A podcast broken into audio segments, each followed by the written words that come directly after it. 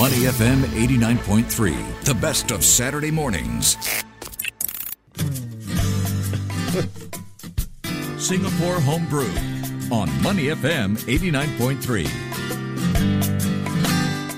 Uh, welcome back. The Pharmaceutical Society of Singapore and its members uh, are going to be are celebrating, I should say, a World Pharmacist Day on September the 25th.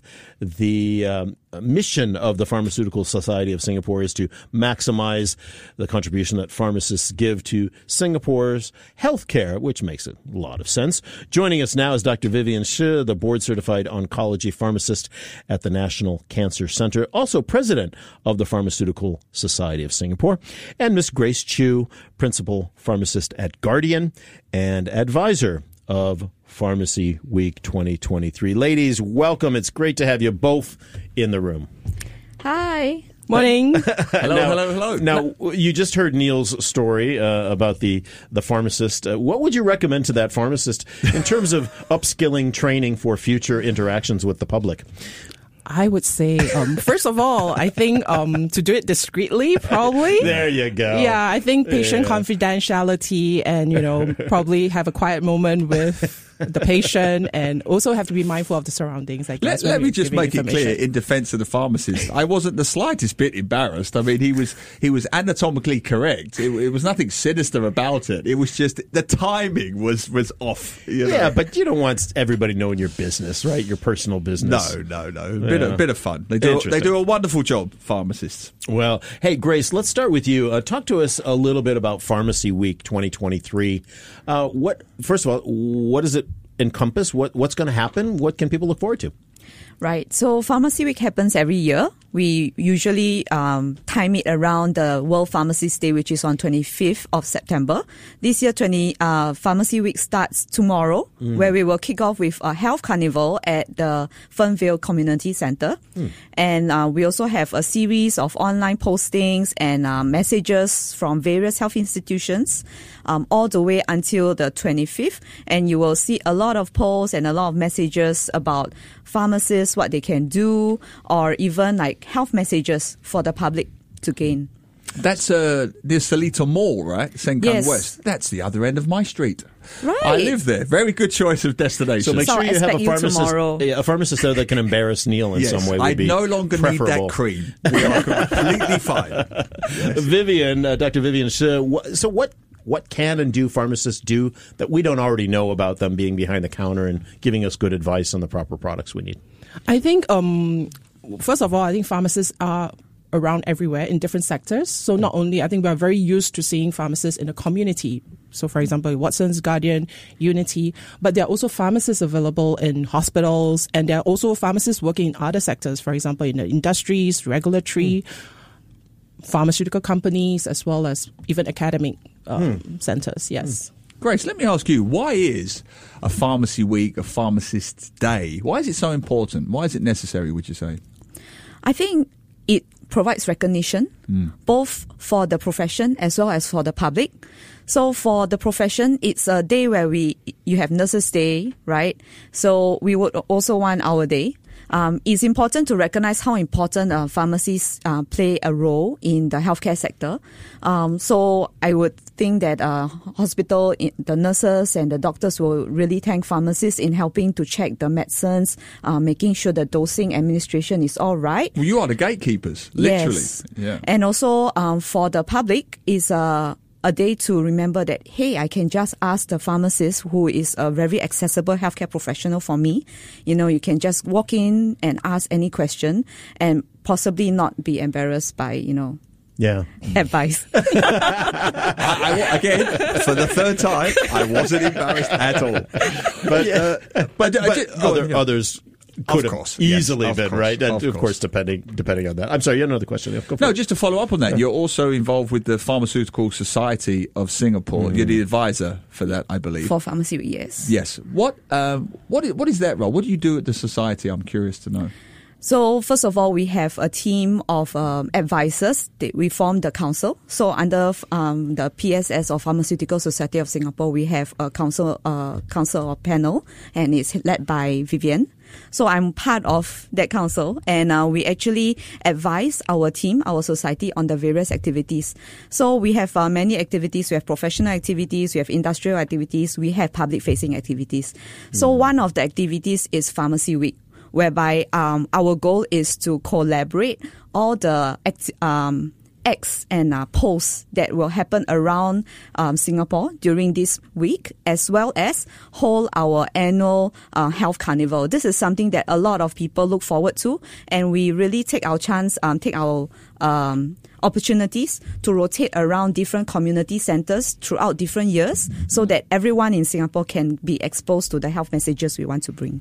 Awesome. We're talking with Grace Chew, who is a principal pharmacist at Guardian and advisor of Pharmacy Week 2023, and Dr. Vivianne Shih, the board certified oncology pharmacist at the National Cancer Center and president of the Pharmaceutical Society of Singapore. Uh, Vivianne, to you, you know, sometimes the some of the material we get as lay people uh, around medication and the drugs we need to take is, you know, quite frankly, just we can't understand it. You know, we're not doctors, most of us. How? What is the your society's viewpoint on perhaps making more material more accessible to the lay people that that come in and need questions answered about their health? Yeah, so thanks. Um, we do have what we call a public education chapter, Hmm. and within it, we also have a national medication information um, work group. And basically, what this work group does is to curate public materials that uh, laypersons could understand. So, for Hmm. example, you said um, certain um, counseling, and most of the time we will give um, written materials Hmm. as part of uh, the counseling sessions to advise perhaps on the indications, what is the medication used for, what are the side effects. Yeah. And very often it could be, um, there could be medical jargons. So what this work group does is basically to look through these materials and it comprises of a whole team of pharmacists from various uh, public health institutions as well as retail sectors. Yeah. And what they do is to make sure that the information is bite-sized, is understandable by the lay public so Hmm. that you know the information will get through to them and all this are posted on uh, HealthHub which is again easily accessible by the public And that's the point, isn't yeah. it? That pharmacists play a broader role in sort of a healthier Singapore. And maybe some people overlook it. We think about our doctors and nurses. I mean, what would you say? What roles do pharmacists, pharmacists play in promoting a healthier Singapore day to day? I think there are just so many roles that we can play and complement. Don't be I- modest. I, I think it's um it's it's, it's just a complement uh, tree role within the whole healthcare team. So, for example, if you're talking about the most accessible healthcare professionals, um, that would be the community pharmacists because they are all um, around Singapore in the community, and that's also the nation's uh, message, right? To move into the community, and what uh, the pharmacists could do is basically to advise um, to help with perhaps even minor ailments. I think a lot of people are very used to approaching a pharmacist, let's say, for example, if they need cough and cold medications and to get a consult. But increasingly, I think what we can do is to change our mindset. And we can also have a role to play in perhaps preventive care.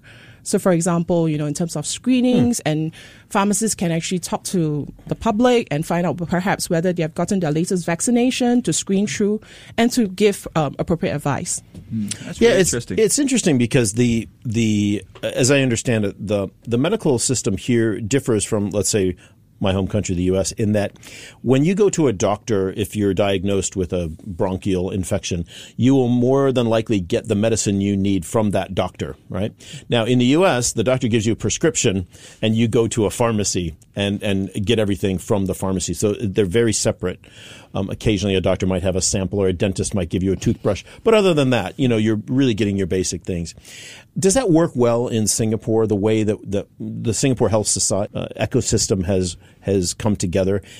Do you feel like that's the most efficient, effective way to get people the drugs they need? And if I'm treading on interesting ground here, you can be, you know, you can choose to answer that any way you want. But I, I, I was quite surprised actually when I, I've been in Singapore 20 years. When I first went to the doctor, I got all my drugs from the doctor, you know, for my, for my ailments. I guess that's just the way it is in Singapore. I'm not It's a sure whether better that system is here. That's the answer. answer. Yeah. Well, I, I guess that's the system that we've worked with um, for many years. Yeah. And I think increasingly, I think we need to shift the focus not so much as to who dispense and you know who prescribes, who dispense, but really coming together as a healthcare community. So whether it's ph- physicians, pharmacists, and in fact, um, increasingly sometimes pharmacists also play a role in terms of reviewing medications. Um, yeah. So reviewing medications and then dispensing counseling and advising patients. And there are also, um, as of 2018, there's also what we call a national collaborative prescribing program, whereby um, senior pharmacists as well as uh, advanced practice nurses, they are um, trained and under uh, what we call a collaborative prescribing um, agreement and working with healthcare, working with the physicians, um, they can prescribe certain medications. Yeah. So there is um, a certain, how would I say, a framework whereby under those circumstances they can prescribe as well. Hmm. I would have to say that over the course of a, your average year, myself and my family rely on pharmacists more than going to a doctor's appointment for simple, you know, for simple things. Obviously, if it's something drastic, you go to the doctor, but mm. the GP or whomever. But I say more often than not, we're, we're, we're at the Guardian, we're at whatever our, you know, local uh, pharmacy is, and we're relying on that advice from the pharmacist. So is that the first stop for a lot of people in your uh, experience? Uh, to your previous question and the current question, I would think that it what works, you know, whatever works uh, best for you is good. So um, there are people who do want to see a doctor. Right, or sometimes they are referred to the doctor by the pharmacist because the pharmacists have done some what we call triaging. You have gone to the pharmacist, and then the pharmacist like, hmm, Glenn, your cough has been more than two weeks. You know, you want to see a doctor, so we'll do that. But at the same time, if you like to see a whole range of choices, like for example, for cough medicine, there are so many different flavors: lychee flavor, kiwi flavor, sassy flavor, blackcurrant, whatever you have. Wow, and lychee. Mm, Your yum. children are, you know, interested in different flavors, or there are some flavors that they like. No, I'm not going to take it. So. You can go to a pharmacy and have all those choices offered to you. Hmm. Yeah, so whatever works, I, I think it, it helps. But Vivianne, I like the ecosystem. When I go to the Sengkang Hospital, for example, it is more of an ecosystem, I find, within the government hospital. So you'll go upstairs and see the specialist or the mm-hmm. doctor, then you'll come down and wait in the pharmacy. But the pharmacist will have a degree of autonomy, if that's the right word, in the sense that they will say, Neil, we've noticed you've been taking this medication for a period of time. You may want to wean off from such and such a time, or you may need more, you may need less, whatever, whatever. I like that ecosystem where the doctors, the nurses, and the pharmacists are all working in tandem with each other. Is that the way forward, you think, for Singapore across the board? Hopefully, ideally. Definitely, because I think um, increasingly they're also complex patients. I mean, some patients are perhaps elderly. They have what we call like polypharmacy. They really have other medical conditions. And what um, we do as a healthcare community is perhaps you only collect your medication in the pharmacy and you think that okay that's the only job that the pharmacist does but actually may not be because we do have increasingly pharmacists who run clinics as well. Some of the nurses do run clinics and, as well and um, this is actually in collaboration with the physician. So there is actually discussion going on uh, between the pharmacists as well as the physicians and um, to prescribe and to even titrate medications. So um, very often what we don't do not see is perhaps the pharmacist can actually discuss with the physicians what is the right way forward for it. For example, in terms of monitoring, therapy, adjusting doses, etc. Yeah. Yeah, and I suppose the opposite would, of that, Grace, would be if someone came into you and said the complete opposite without having any doctor's advice or nurse's background. They've just said, I need this for this. That's far too autonomous on the part of the patient. What do you do in those situations? We do our usual. We'll check, um, do a bit of uh, sensitive probing. You know, um, asking like, "Oh, you are getting this. Is it recommended to you by someone? Is it a doctor who recommended to you? Oh, you read it somewhere that this is good for you." The Um, classic internet self-diagnosis. yeah, so Everybody's a we'll- doctor now with we'll, Google, We'll, we'll right? help them. like, okay, you have this complaint. You think you have this. Is it possible that we help to ascertain that your diagnosis is right, and then um, to check for the any red flags? That's really what we are taught in school. You know, to check if there are any red flags and to triage and point them to the right direction. Um, and I think one of the the angles that we are looking at this year is also mental health. It has has gained a lot of Oh, awareness. it's so important. Yeah, so if uh, we have people coming in for supplements for various reasons, right? They feel that their condition is not at that level where you need to see a doctor, but maybe I can get a supplement for that. But at the same time, they are not sure whether their condition is really requires a doctor. So, you know, community pharmacists can help to advise okay, maybe you can really try a supplement, or maybe you want to add on a few lifestyle advice, like um, switching off your phone half an hour before you go to sleep to make sure you don't have insomnia, or even like gaming addiction. That's one of the topics that we will cover tomorrow at our carnival. Good. Uh, uh, just a serious point on mental health there. You mentioned red flags. What do you do if someone presents themselves in a pharmacy and you think this could be something more? They need to see a doctor. What what kind of jurisdictional authority do you have in such a sensitive area as that? Do you recommend them to see a doctor? How would that normally work? Um, it's definitely within our jurisdiction Right. to recommend them to see a doctor, but exactly who we will not say like, oh, you have to go to my friend. Uh, we will definitely say, ah, you can uh, seek any opinion you want. Uh, you can go th- through the public system if you need a more urgent, uh, you know, consultation. You might want to go private.